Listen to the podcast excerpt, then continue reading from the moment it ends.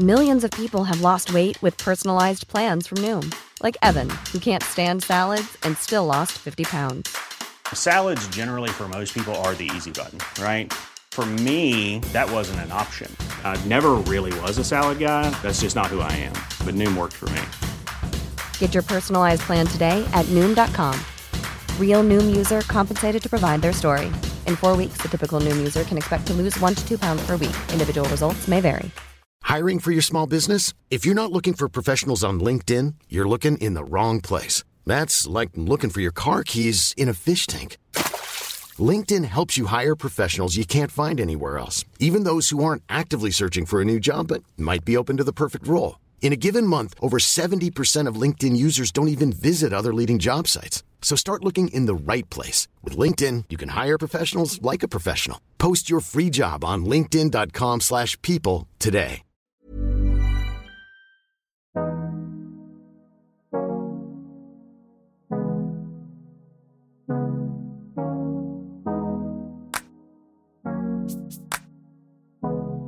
Hi, and welcome to the Progressive Britain podcast. I'm Joe Holland. As part of our series focusing on representation in the Labour Party, Henna Shah and I got the chance to speak to Southampton Labour councillor Satvir Kaur and Tanmanjeet Singh Dhesi, Labour MP for Slough. We talked about Sikhs for Labour and diaspora campaigning, the Indian farmer protests, the proud ignorance of this Tory government, and the Sikh tradition of Langar. Thank you to them both for taking the time out to come and speak to us.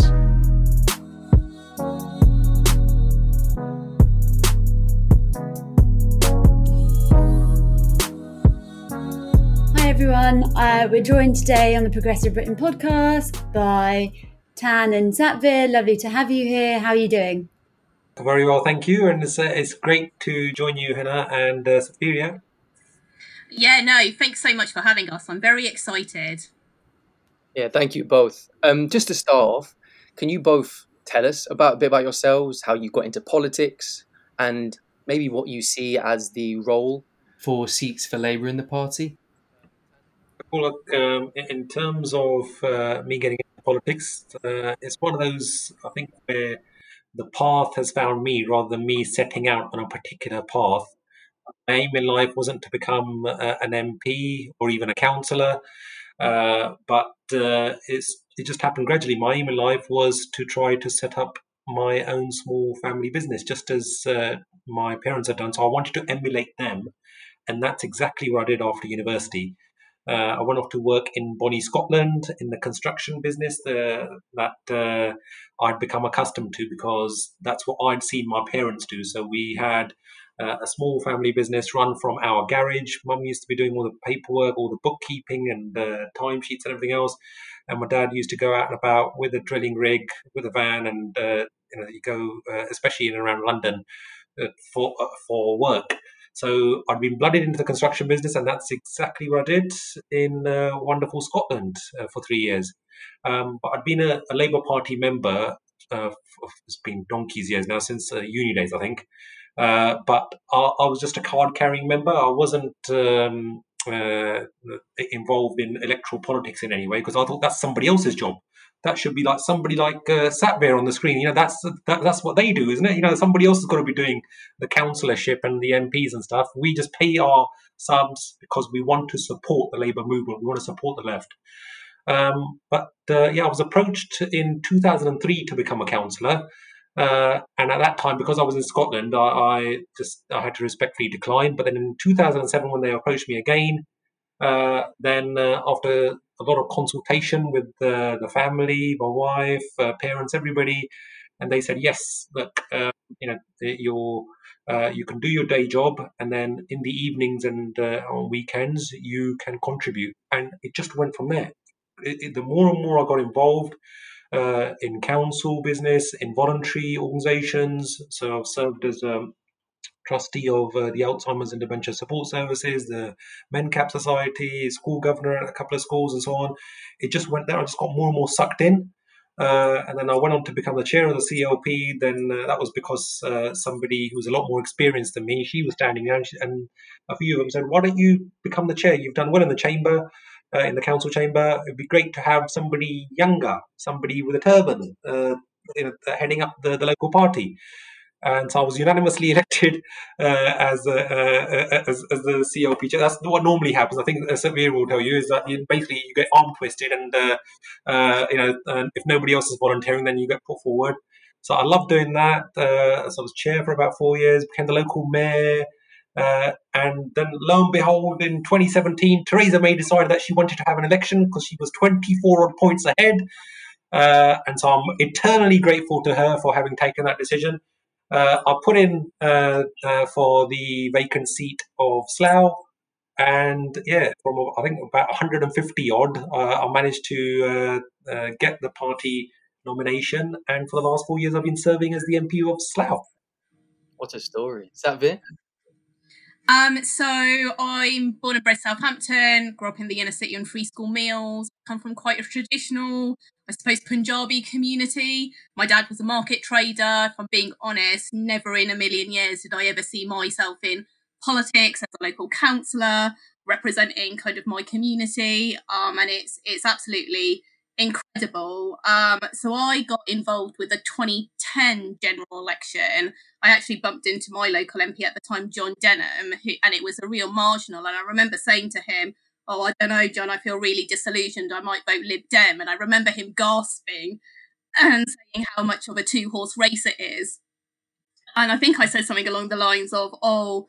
I'd chop off my right arm to ensure I don't have a Tory as an MP. And he was like, Oh, I could I could really do with people like you on board my campaign. And I remember helping him out. Um, and he won that seat by 192 votes. And everyone in his campaign felt as though they'd personally got him over the line. And I suppose it's first time that I realised that as individuals, every single conversation you have with someone on the doorstep or kind of phone canvassing and convincing them to vote Labour, that can make the difference between Labour winning and not winning. And I suppose when I got elected, um, I was asked to stand and I actually ran in an unwinnable seat. It hadn't seen a Labour councillor for over 10 years. And I'm actually on local TV crying. I'm so shocked I won because um, I wasn't meant to. Uh, but it's one of those things that you either really, really love and you found your calling, or because it completely takes over your life, because politics can be a bit all consuming, it's just not. And I suppose, fortunately for me, I, I feel as though I have found that calling. I really, really love kind of serving my community, listening to local residents, dealing with local issues. I feel as though in local politics, you deal with people's everyday lives so much more than national politics. So whether that's I don't know, helping an elderly person get a dropped curve so she doesn't have to carry heavy shopping down the road, or helping a mom who's having to decide between feeding her son or heating her home with her housing needs, you know that you've made a difference to that person's life. And for me, that's that's truly special. And I know you part of your question was around um, Sikhs in Labour and representation in particular. And I think that having more diverse representation isn't just important because we should reflect the communities we want to serve, but also I've noticed ever since I got elected. So when I got elected, I was one of very few women. I was definitely the youngest by a long shot and the only one of colour. And since then, so I would I would have been elected for 10 years this coming May. And since then we've tried really hard to diversify our group. And I have noticed that we do make better, well-rounded decisions as a group because we've got more diverse representation and that is why it's just so important that we continue. Really really powerful. Thank you. Um, tan you've been shadow for railways since april last year. I'm wondering what that's like. How's it been? What have the challenges been? What's what's it been like having that new responsibility it's an incredible experience, Joseph. I'll tell you what is um, the only problem is I'm I can't choo choo away on different trains. I can't be standing on platforms. I can't go down to Southampton to uh, catch up with Sat or, or uh, some of the other people to say, look, you know, this is what we should be doing in terms of rail, learning them and trying them to um, uh, formulate and uh, you know streamline our own uh, rail policies. Uh, but that's, so that's the one thing that I'm missing. Uh, but there's been a lot of zooming about. So I've been catching up with metro mayors up and down the country, uh, with other MPs, with elected officials, uh, with rail groups, and Yeah, but you know, there was a lot of hard work done by my predecessors. So that was Andy McDonald, Rachael Maskell, uh, and I got a good ha- handover from them. That they um, they moved on to other roles uh, within the shadow cabinet, you know, in terms of the shadow ministerial team. Uh, and uh, yeah, it's been an absolutely wonderful experience. Uh, we formulated some policies, certain things that we've carried on. And so where we uh, have put out the policy platform that look, we want to tell, take rail back into public ownership. That would be the best way to ensure that uh, we put people before profit, uh, and also in terms of decarbonising our economy, tackling the climate crisis. The best way to do that is to make sure that we have a solid focus on transport, and in particular, uh, public transport, but in particular, rail, uh, because uh, rail is one of uh, those sectors which uh, is a very, very low contributor to our carbon emissions. And if we are to make sure that we green our economy, that we take our country forward into the 21st century, then we need to have a mass transit rail system uh, which is sustainable and which is affordable. Great, thanks, Tan. Yeah, and I think it's a quick reflection before we move on to Satvir. It's really interesting hearing your stories, and thank you for sharing them.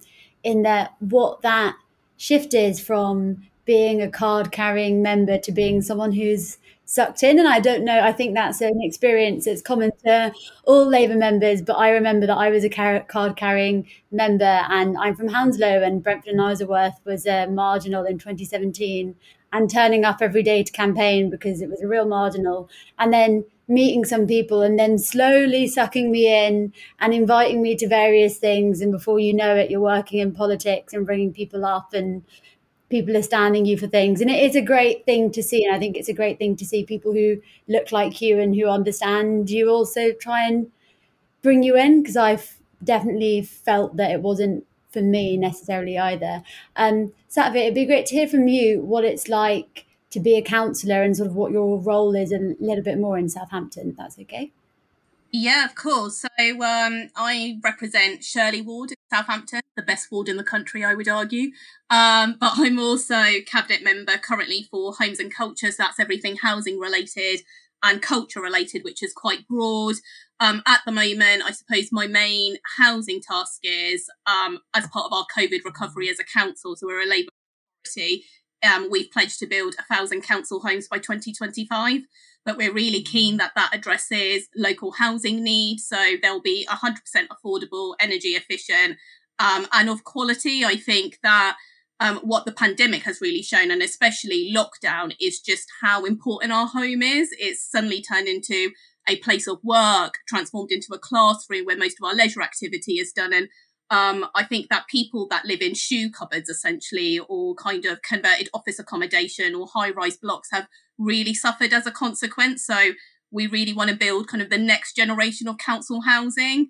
But so investing to to kind of build our way out of um, the current recession we're heading in. And I, with a housing hat on, Southampton's actually bidding for UK City of Culture, which is very exciting. Um, so, as part of our bid, I suppose we're trying to put Southampton on the map, get external investment in, showcase everything great that Southampton has to offer, um, which is kind of a really exciting time um, to be in Southampton and be involved in politics. And I suppose for me, all of us joined the Labour Party because we intrinsically believe in Labour values. And I feel so privileged that I'm in a position where I can help deliver those Labour values and make them a reality for for local communities. Um, as we're talking about representation, I would say that sometimes it is it is harder when you're someone of color when there aren't people around you. Um, I know you mentioned around seeing people like you, and I think we underestimate the power of role models or seeing people in positions of leadership and authority. Um, I remember when Tan first stood up in the House of Commons, my dad actually had tears in his eyes. It just seeing someone with a turban on just meant so much for him. And I come from such a traditional family where the the I suppose the role of a woman is so different to a man. But seeing someone like Tan and seeing someone like Preet Gill and other Sikhs um, doing what they do best in politics has really given confidence to my family to help me achieve what I want to do in politics too.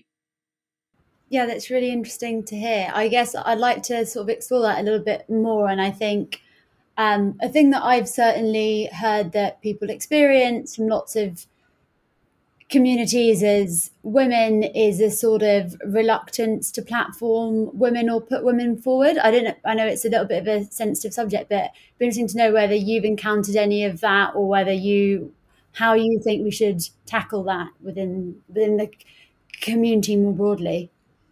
Um, so I suppose for me, um, I, I, I feel like I take so many kind of um, underrepresented groups. So I come from a working class background. I'm a woman. I'm an ethnic minority. I suppose the combination possibly hasn't helped at times. Um, so my traditional background means that all my family, or my siblings and my cousins had arranged marriages, for example. Me and my sisters were the first to be allowed, first girls to be allowed in my community to go to university, which was a really big thing. So um, the plan was as soon as I got graduated, I was meant to marry someone I hadn't met, and my sisters dutifully did that. But I was a bit of a black sheep in the family, and um, I couldn't blame my parents because I think in our community you associate happiness with marriage, um, so they just really couldn't understand why I wanted to pursue more more politics or have more of an independent life than not get married and have a husband. And um, I think my dad eventually used to say to people that always used to ask him, no, no, no, she is married. She's just married to politics. Um, and I, I remember my mom constantly worrying, she still does, and says stuff like, you do realize stuff like this just doesn't happen to people like us.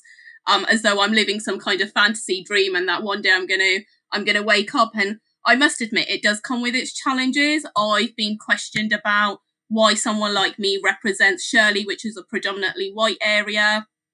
I remember once going for um, selections and someone quite high up in the party saying, um, you can't stand because people won't be able to pronounce your name. Um, I still get people say people like you.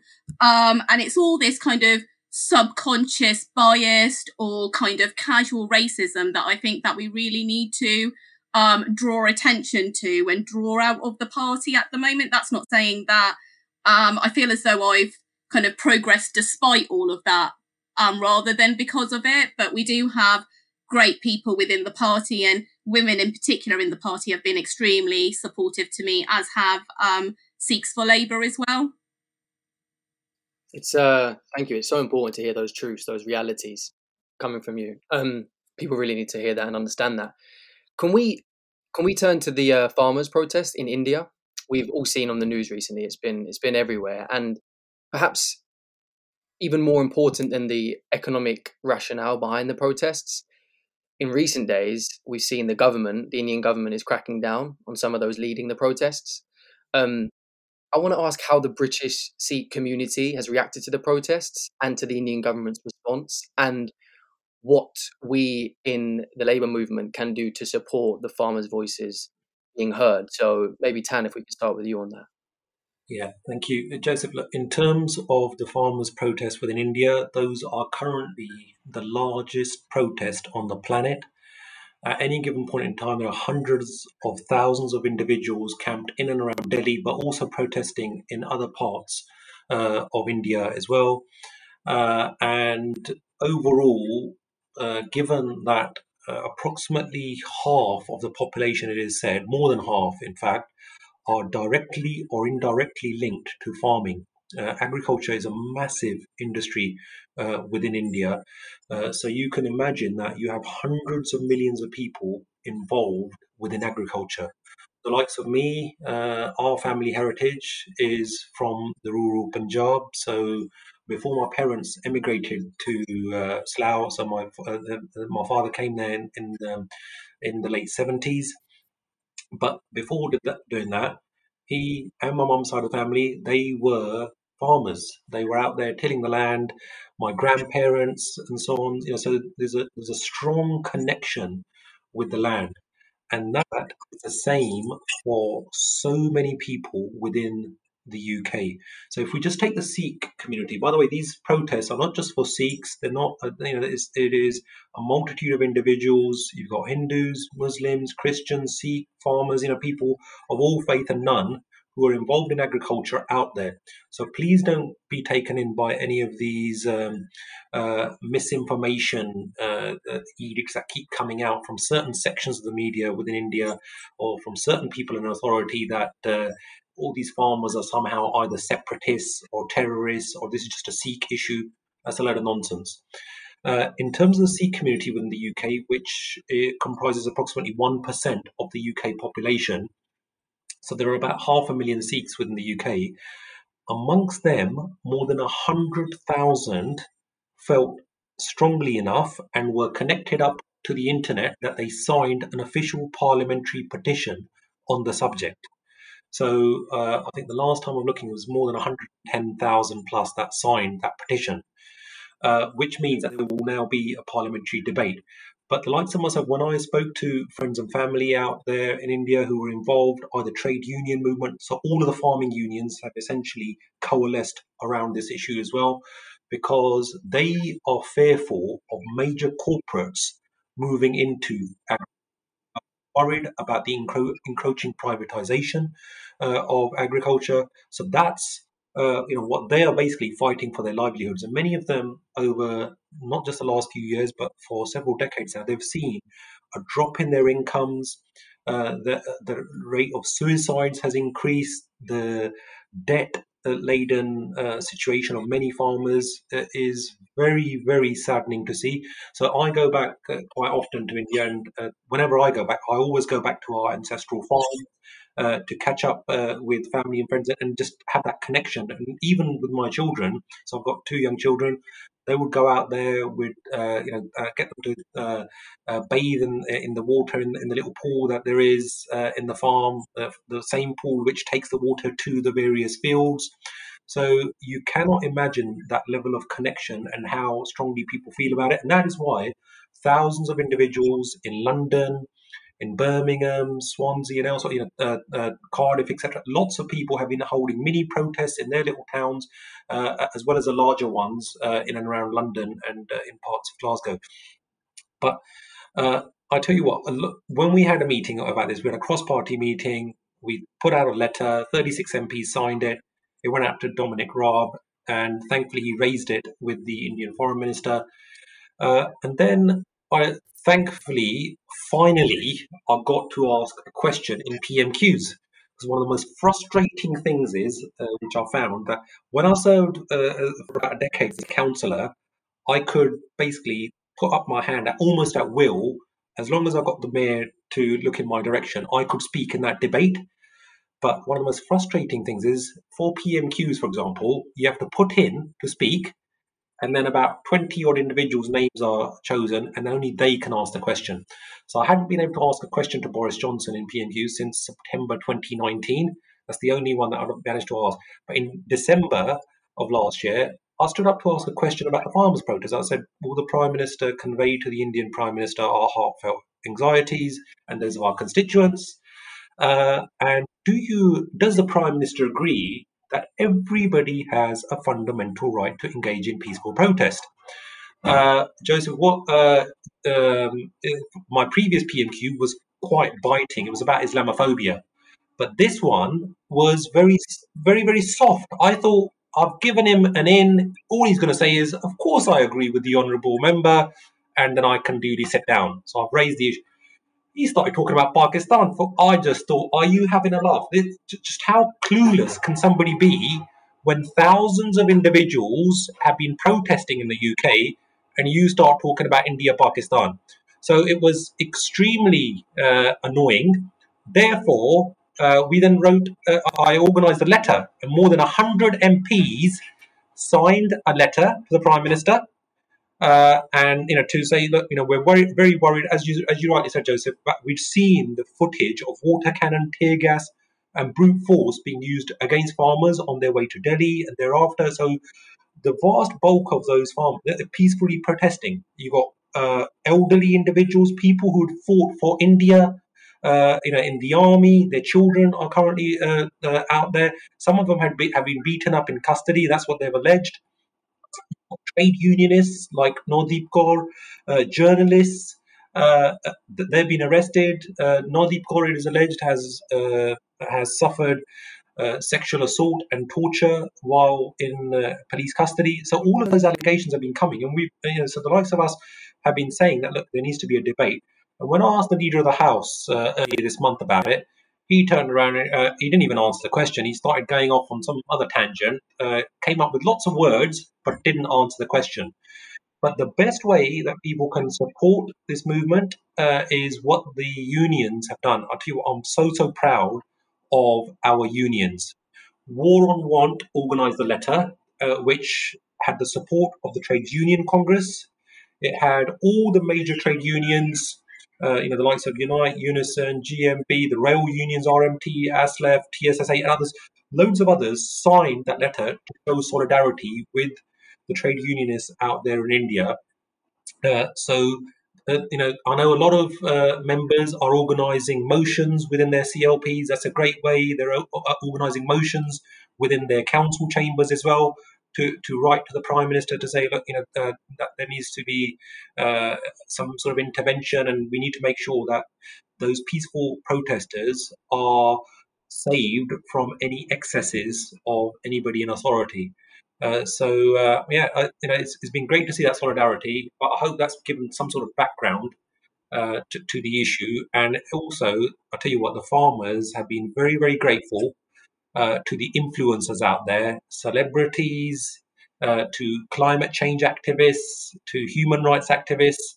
When they have written in and they've tweeted about it, there have been times when the farmers' protest has been the number one uh, trending issue, not just in India, not just in the UK, but across the globe. Uh, that, so it just shows you uh, the power of people from different backgrounds and perspectives coming together uh, to show solidarity when somebody's fighting for justice.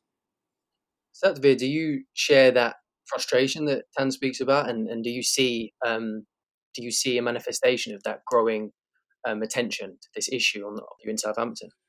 Yeah, I mean, Absolutely. It's one of those, and Tan's already covered all of it, where um, there's such a huge diaspora um, in the UK from the Punjab. Um, so everyone will be somehow linked or related to farmers in the Punjab. So this idea that I think um, Labour values intrinsically are linked to fighting injustice anywhere, um, uh, wherever it is. Um, but because there's such an emotional, personal connection, it's just really amplified that within um, within families, within communities, within cities, which is probably why you've you've seen this reaction. And I think that what tipped it over the edge was the prime minister's reaction to Tan's question. I remember watching it in absolute horror, um, especially because I mean Southampton is the the most diverse city on the south coast. Um, and you know we pride ourselves on our community cohesion. So there's Muslims with Sikhs and Hindus and Jews, and we all kind of get along really, really well. The last thing we want is um, a collective farmers protest that is bringing people together in India, only for our prime minister to use it as, like, probably naively, um, as a way of division between local communities. And kind of, it was just that naivety and ignorance. And I just think in his position, he can't really afford to make those mistakes. It's quite frankly, it's insulting. Like, just don't do it. You can't get away with being stupid as prime minister, in my opinion. Um, especially with something so sensitive. So, yes, I do share Tan's frustration, um, to put it bluntly. But um, thank you, Tad, for everything you're doing and everyone else um, w- with what they're doing to raise awareness on this important issue. How do you think um, that is within the wider question of the challenges related to campaigning as part of a diaspora. What what's that like, and and is it frustrating at times to see to see some of the issues you feel are important not really understood by by the British government, for example? Um, so I have found, like, especially in Southampton, a lot of our kind of diverse communities are also in our most deprived community. So a lot of the issues they will raise will all will all, will automatically be linked to kind of issues you'd get from any working class community anyway. I just think that it's exacerbated um, because of their ethnicity. Um, there are issues sometimes where are are um, are predominantly focused with ethnic minorities, where sometimes it can get frustrating that others don't understand. So a personal one that I helped deal with, which was a few years ago, um, in a local secondary school, two Sikh girls on their first day of school in year seven, so it was their new school as well, were sent home because they were wearing turbans. Um, to which there was absolute uproar within the local community. So they contacted me, even though technically, I mean, it wasn't my patch, it wasn't my area of responsibility, but because I was a Sikh, because they were saying no one else will understand what is what this means to us. Um, so I actually had to contact the school, and they genuinely didn't know what they'd done wrong, and they were even a, a, a religious school, so they were a Roman Catholic school. Um, and they were like, "Oh, but it's it's non-school uniform," um, to which I had to be like, "But it's religious." All they had to do was Google whether girls can wear turbans. I mean, it wasn't rocket science. Um, I even had to ask them to show me where in their guidance on uniform I said, can you turn to the section that covers turbans and can you say explicitly where it says you can't wear a turban to school? And then all the family got was an apology and they were let back in. But that damage with the Sikh community um, and with other faiths as well. I mean, it you know, it's the same with Muslim girls and hijabs. You know, that damage with that community was already done. And I think that um, there's absolutely a frustration with this lack of understanding. But whether you understand something or not, I think that it's indicative of all of us and all institutions to be a bit more open minded. And Tan, do you agree? And also, is there anything that you feel is rewarding in, in being a central campaigner for our diaspora? Yeah, um, I fully agree with uh, Satvir. I think um, the issues are enriched. Our democracy is enriched when we have people from different perspectives with different priorities coming together uh, because the decisions are ultimately more refined. They've taken into cognizance various aspects of our diverse communities.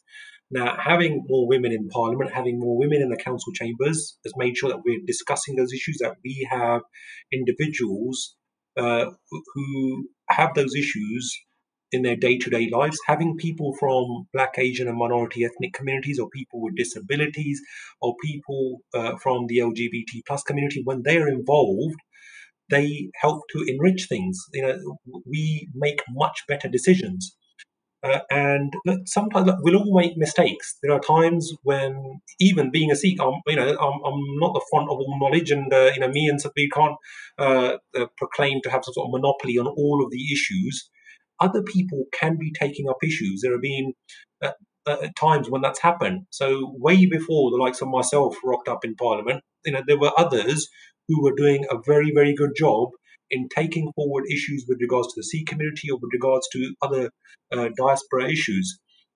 But I'd like to think that uh, you know whether it's the likes of myself or, or Preet, who's who was elected in 2017 as well, or Neena Gill, who served previously as the only Sikh member of European Parliament, uh, or you've got Dr. Onkar Sahota, who is the only member of the Greater London Assembly. Uh, you know, councillors like those individuals, when they're involved, that you'd like to think that they are making positive contributions. Uh, but in terms of those diaspora issues, they do need to be discussed. And I'll, I'll tell you what, I am so, so proud to be a member of the British Parliament because we not only discuss about issues to do with our local communities, so whether it's in Slough or whether it's to do with the UK, while the bulk of the time it is about UK related issues, but we discuss global issues. If if you know we keep hearing this sound about sound soundbite about global Britain, well the sound it can't just be a mere soundbite because we do practice what we preach. You know, we discuss about human rights across the globe. So, if, by the way, anybody ever tries to uh, shut up uh, somebody by saying, "Well, look, this just relates to our particular country," how dare somebody else speak about? It? It's like no, human rights are universal. That's the answer to that little question, uh, because I've often seen when I've been trolled on social media, and uh, while we've got lots of, uh, uh, of supporters uh, on social media, especially within the Labour movement, you know, people showing solidarity uh, across the globe. Uh, but I've got a fair bit of trolls and a lot of people coming up with "poke your nose out, don't get involved in this." Why are you talking about Myanmar? Why are you talking about Hong Kong and uh, the atrocities against the Uyghurs or the Buddhists uh, or the Christian minorities in China? Why are you talking about Palestine? Or I said, that's our role, mate. You know, we're in Britain and uh, we're proud to be speaking up about those issues. If something is happening, it doesn't matter whether it's happening in India and Pakistan. That's not just your little domain. If he, there is a crackdown, then we will be speaking up about that. Um, and those issues do need to be discussed. And I think that can be seen just uh, by the level of engagement on social media and discussions, uh, because it's become a platform where, whereby we can see what is happening within various communities. Uh, but uh, yeah, overall, uh, I do hope that those issues will continue to be discussed.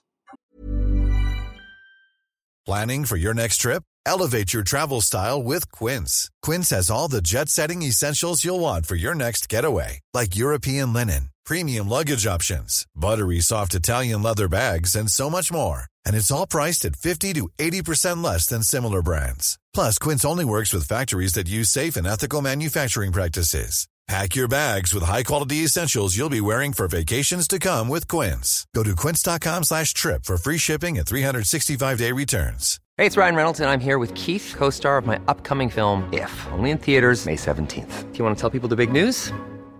All right, I'll do it. Sign up now and you'll get unlimited for $15 a month in six months of Paramount Plus Essential Plan on us. Mintmobile.com slash switch. Upfront payment of $45 equivalent to $15 per month. Unlimited over 40 gigabytes per month. Face lower speeds. Videos at 480p. Active Mint customers by 531.24 get six months of Paramount Plus Essential Plan. Auto renews after six months. Offer ends May 31st, 2024. Separate Paramount Plus registration required. Terms and conditions apply if rated PG. Millions of people have lost weight with personalized plans from Noom. Like Evan, who can't stand salads and still lost 50 pounds. Salads, generally, for most people, are the easy button, right? For me, that wasn't an option. I never really was a salad guy. That's just not who I am. But Noom worked for me. Get your personalized plan today at Noom.com. Real Noom user compensated to provide their story. In four weeks, the typical Noom user can expect to lose one to two pounds per week. Individual results may vary. Great, yeah, and I completely agree about the amount of attention that the farmers' protest has brought. I think I remember seeing, was it Rihanna tweet and say, "Why aren't we talking about this?"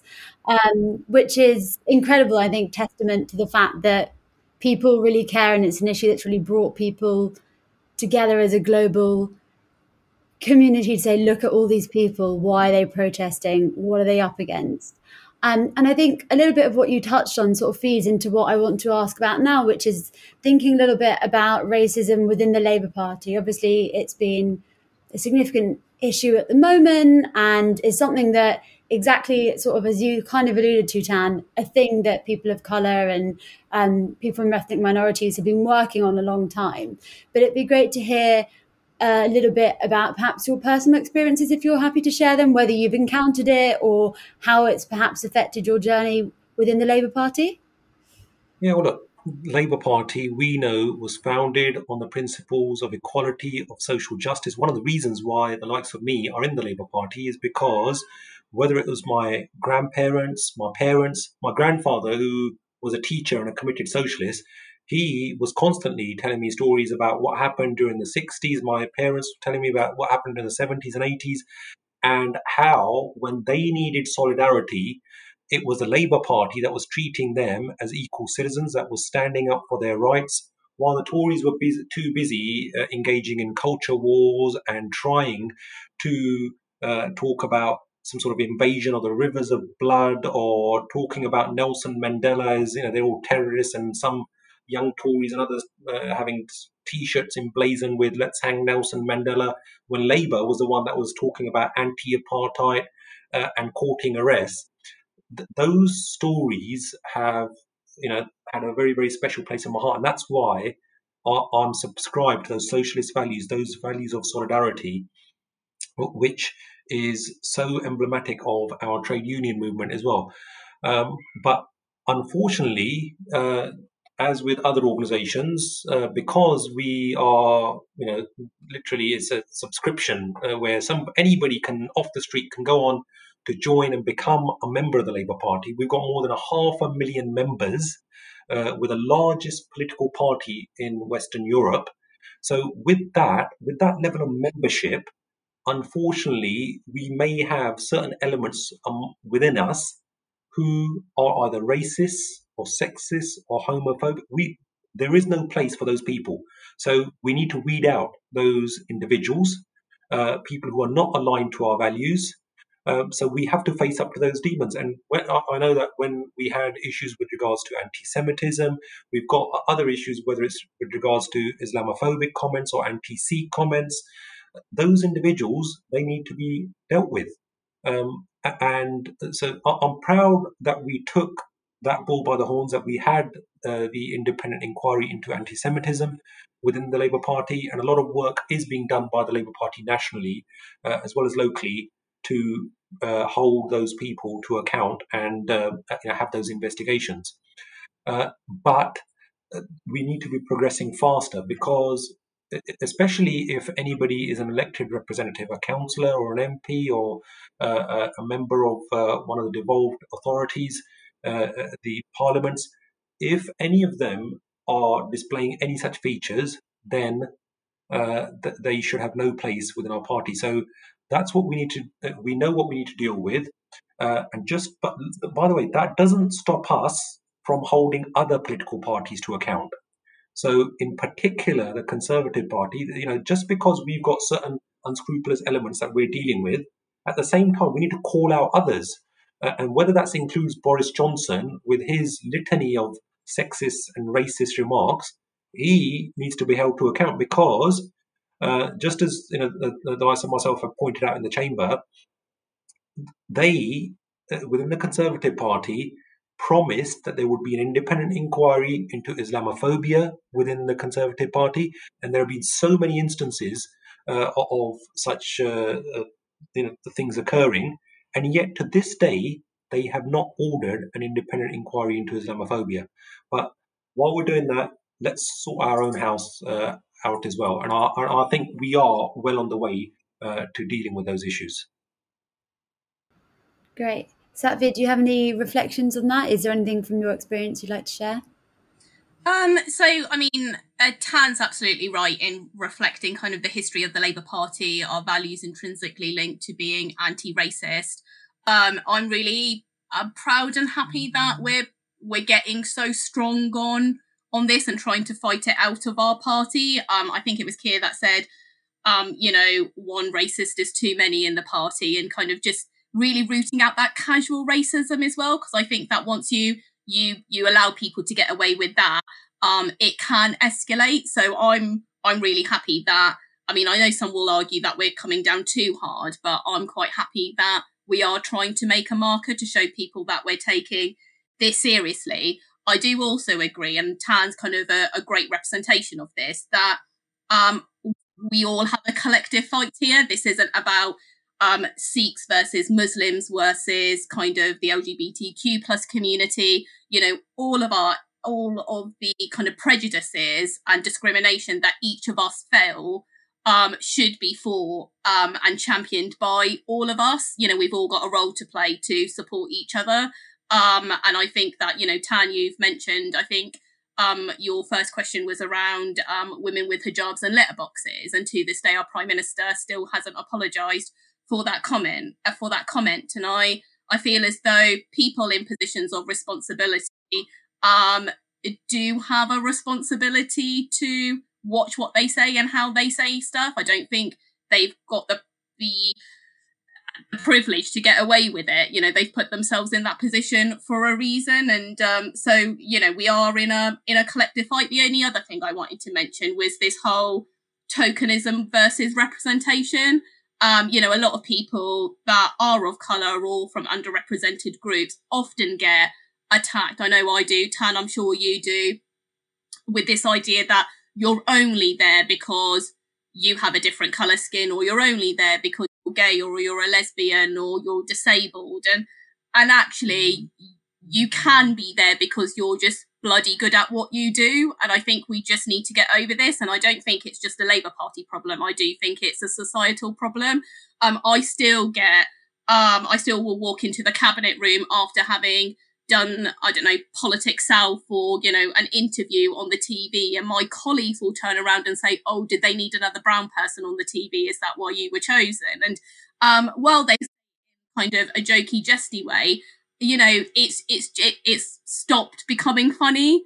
Um, and I just think we need to, especially within the Labour Party, just deal with stuff like that head on that, you know, true representation isn't tokenism. And the more we can get people from different backgrounds in positions of responsibility, I think that that will become less. Yeah, I think that's a really interesting reflection. And just to explore that a little bit more, I think we've seen, I mean, over, over the past however many years, sort of inquiry after inquiry and thinking of Macpherson and, and others into the nature of racism within the UK. And obviously, around COVID, we've seen the disproportionate impact on both COVID as an illness, but also on the sort of social aspects of it, whether it's around the economy or housing or other things like that, and how it has impacted marginalized groups more than others. Um, wonder if you have any reflections on what that's meant for the people you serve and how they've got through the present time. Maybe Tan, do you want to go first? Yeah, Henna, in terms of people within Slough, particularly hard hit as a community. If we talk about Black, Asian, minority ethnic communities, disproportionately impacted by coronavirus in terms of the number of deaths, the number of cases. I think that's also got to do with a whole uh, plethora of issues with regards to socio-economic factors, where those communities are living, often in urban areas where it's uh, you know there's a lack of space. They are living in either congested or uh, unsuitable housing, as as is the case in, in many cities. Uh, so where the transmission of the virus uh, is uh, you know, is a lot more rampant. There are also issues with regards to uh, the the communities where they are used to living in uh, in extended families. So that has also uh, had an impact whereby even if somebody of a working age is going out to work, they are coming back, and so often they're not just living with their children, but also their parents and sometimes grandparents. So there's three or four generations within one household. Uh, so that's had an impact. And also, uh, people from uh, Black, Asian, and minority ethnic communities, they're often uh, in jobs uh, as key workers. So front facing roles. So whether it's in terms of bus drivers, taxi drivers, doctors, nurses, uh, those sort of professions have meant that we have been disproportionately impacted. There's no two ways about that. And I think the statistics bear that out as well. Um, I personally, you know, I've uh, been severely impacted in the sense that we've lost close family members. So my grandmother contracted COVID and sadly passed away. My uncle, who was a taxi driver in Slough, he 60 odd, and the next minute we knew he was on a ventilator uh, and gasping for his final breath, and he passed away. Uh, my brother in law's father, who had somehow contracted COVID in a Slough care home, you know, that there are so many stories in households across the country, uh, especially within BAME communities, and I think that is very, very saddening. Um, but uh, you know, we just need to make sure that government and people in local authorities as well that they're aware of these issues so that we help those communities to come out uh, uh of uh, this pandemic uh, because many of them will also have lost their jobs because it's an economic impact as well. So, for example, in Slough, it's a very diverse community. It's literally the world in microcosm uh, where we've got uh, large populations of Scottish, Irish, Welsh, Polish, Indian, Pakistani, Afro Caribbean communities all milling around, but many of them are actually working in and around Heathrow, for example. Uh, the aviation sector, because it's had s- uh, such uh, a devastating impact this pandemic has had on that particular sector, that means that many of those people who were who had that dignity of going and working hard for their living, they no longer have a job. You know, and they are scratching around thinking what's going on, and now they have to rely on the welfare state, and that's another one of the reasons why you know, I'm proud that Labour, we constantly stand to make sure that we strengthen our welfare state because you never know when you might need that welfare state. Uh, you know, the journey from uh, being uh, as uh, uh it's written within the sacred uh, Sikh scriptures, the Guru Granth Sahib, the journey from a, king to a pauper is might uh, uh, uh, seem to believe. So you know, that, it's those reasons um, that I think going forward as well that we now need to look at the mental health impact on uh, those that have lost their jobs, that those that aren't able to provide for their families, and the mental health impact on young people as well, because the closure of schools and the inability of people to go and get an education, unfortunately, there's been a disproportionate negative impact on uh, the more disadvantaged sections of our community, and that those inevitably, unfortunately, end up being communities that we represent as Labour MPs, as Labour councillors. So there's a great deal of work to be done going forward, but uh, I think working together, hopefully, uh, with uh, wonderful people in the voluntary sector as well, who have been doing an amazing job, and people in faith groups, that we can overcome this adversity. Great, thanks, Tan. Um, Satvir, do you have anything to add on that?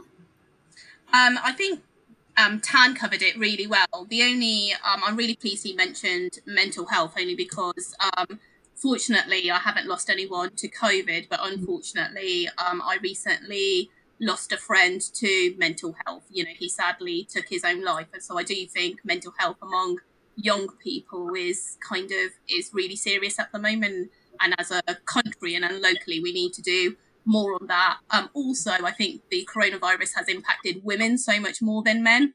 Um, you know, all the statistics show at the moment how they have been disproportionately affected, and actually coming out will be socially and economically far worse off. So, what can we put in place now to try and try and mitigate that? Um, as a local authority, we desperately really struggle. So, our pressure in the air is in excess of 20 million um, which we've had to find. Um, at the beginning, we were told, do whatever it takes, we'll be there for you. And um, we did whatever it took, um, and the government aren't there for us.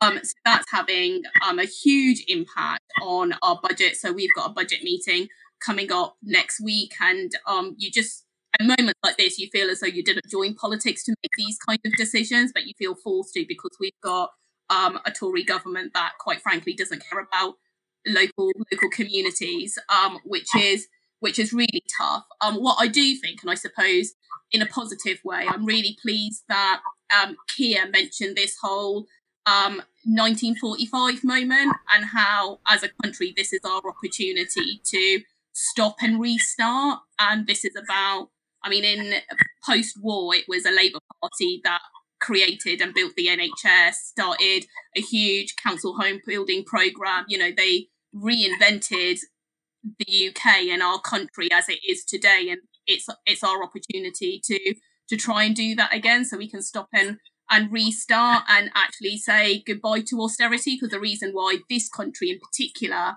has had it so badly is because it came after a decade worth of austerity measures, and that's why I think it just uncovered all the inequality that was already there within our communities. Yeah, that is such a such a crucial point um, to almost end on. Uh, we're really grateful for, for, both of you for coming on and providing your insight. But I want to ask maybe a bit of a lighter question to finish. Um, if you could both tell us one thing that people like Henna and I in the Labour Party, non Sikhs in the Labour Party, should know about Sikhs for Labour, one thing you want the party in general to know about Sikhs for Labour, what you're doing, what you stand for. Either of you can go first. Oh, sorry, Tan. I was going to let you go first. Oh, brilliant. I, I, was just about to say ladies first, but look, always happy. Look, Sikhs for Labour, one of the best things uh, about the Sikh community that everybody should be aware of is this institution called Langar, which is free food, free community kitchen food that has been in existence for centuries. Indeed, it, it was such a preeminent feature of the Sikh faith that the Sikh guru uh, said that anybody who's coming to meet me, if they do not eat in the community kitchen, if they do not eat in the langar, then uh, they don't need to come and see me. That, that, that's how much of an institution. And the, and the reason for it, by the way, is not about food. Uh, if somebody thinks, uh, so you, whenever you see a Labour Party conference, you'll see a whole bunch of Sikhs like Satvir and me standing around, and you know we're handing out apples or uh, or other uh, fruit uh, because uh, unfortunately we, you know we can't have the, the, the curry and the rice and the chapatis and whatever. but um, so it's your five a day, Joseph. Yeah, and just make sure. but no, seriously, in terms of why we would be doing that virtually every single Labour Party conference is that we align our Sikh values with our socialist values. It's about sharing with others, and it's about that institution of langar.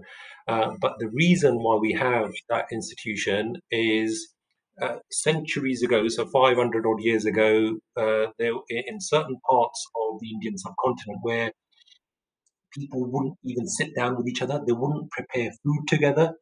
Uh, there was a thing called the caste system, so certain people uh, wouldn't uh, interact. They they felt that certain people were inferior uh, to them, and so on. Uh, and so, what the guru said is that like, everybody's equal, whether it's male, female, whether it's people with black, white, brown, whatever it is. People prepare this food together. The, the food will be through donations from Sikhs from the community. Having prepared the food, we will then together serve it and eat it. So it was a leveler, and everybody had to sit on one level as well, because before certain people would be sitting higher, others lower, and so on. So it was the leveling up uh, aspect. Of, oh my God, we're getting into like a Tory territory of leveling up agenda. No, it's about leveling everybody up or leveling everybody down. You know, just to make sure that everybody keeps their feet on the ground and that we practice what we preach, so we have that equality.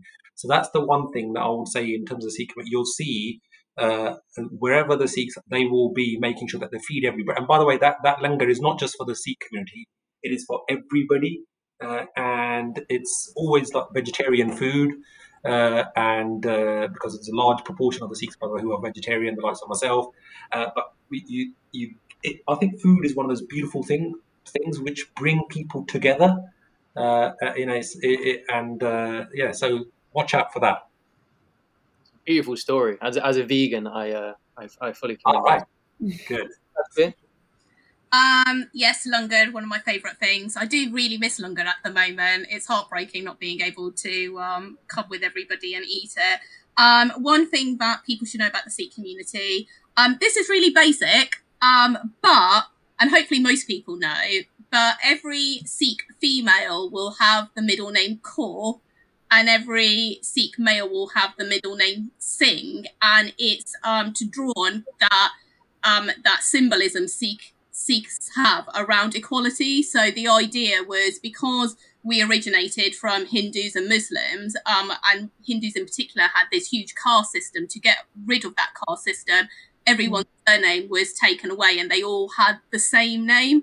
So while technically I do have a surname, I never use it. I always use my middle name, Kaur, um, because I think it's just so special and powerful that my name kind of literally represents equality, which is um, really special for me. Um, and I just want other Sikhs to be able to relate to it. So I'm a very proud Kaur, as I'm sure Tan is a very proud Singh. Well, that's that's fascinating. Thank you both Great. For those answers, thank you for coming on. It's been really, really interesting, and I'm sure our listeners are going to really enjoy this in episode. Thank you very so much. Pleasure. Thank you Thanks so much for doing us. this, by the way. I really, really enjoyed it.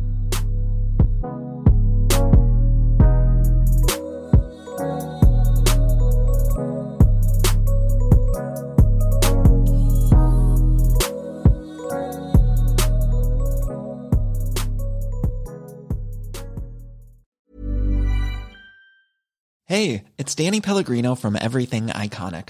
Ready to upgrade your style game without blowing your budget? Check out Quince. They've got all the good stuff shirts and polos, activewear, and fine leather goods, all at 50 to 80% less than other high end brands. And the best part? They're all about safe, ethical, and responsible manufacturing. Get that luxury vibe without the luxury price tag. Hit up quince.com slash upgrade for free shipping and 365 day returns on your next order. That's quince.com slash upgrade.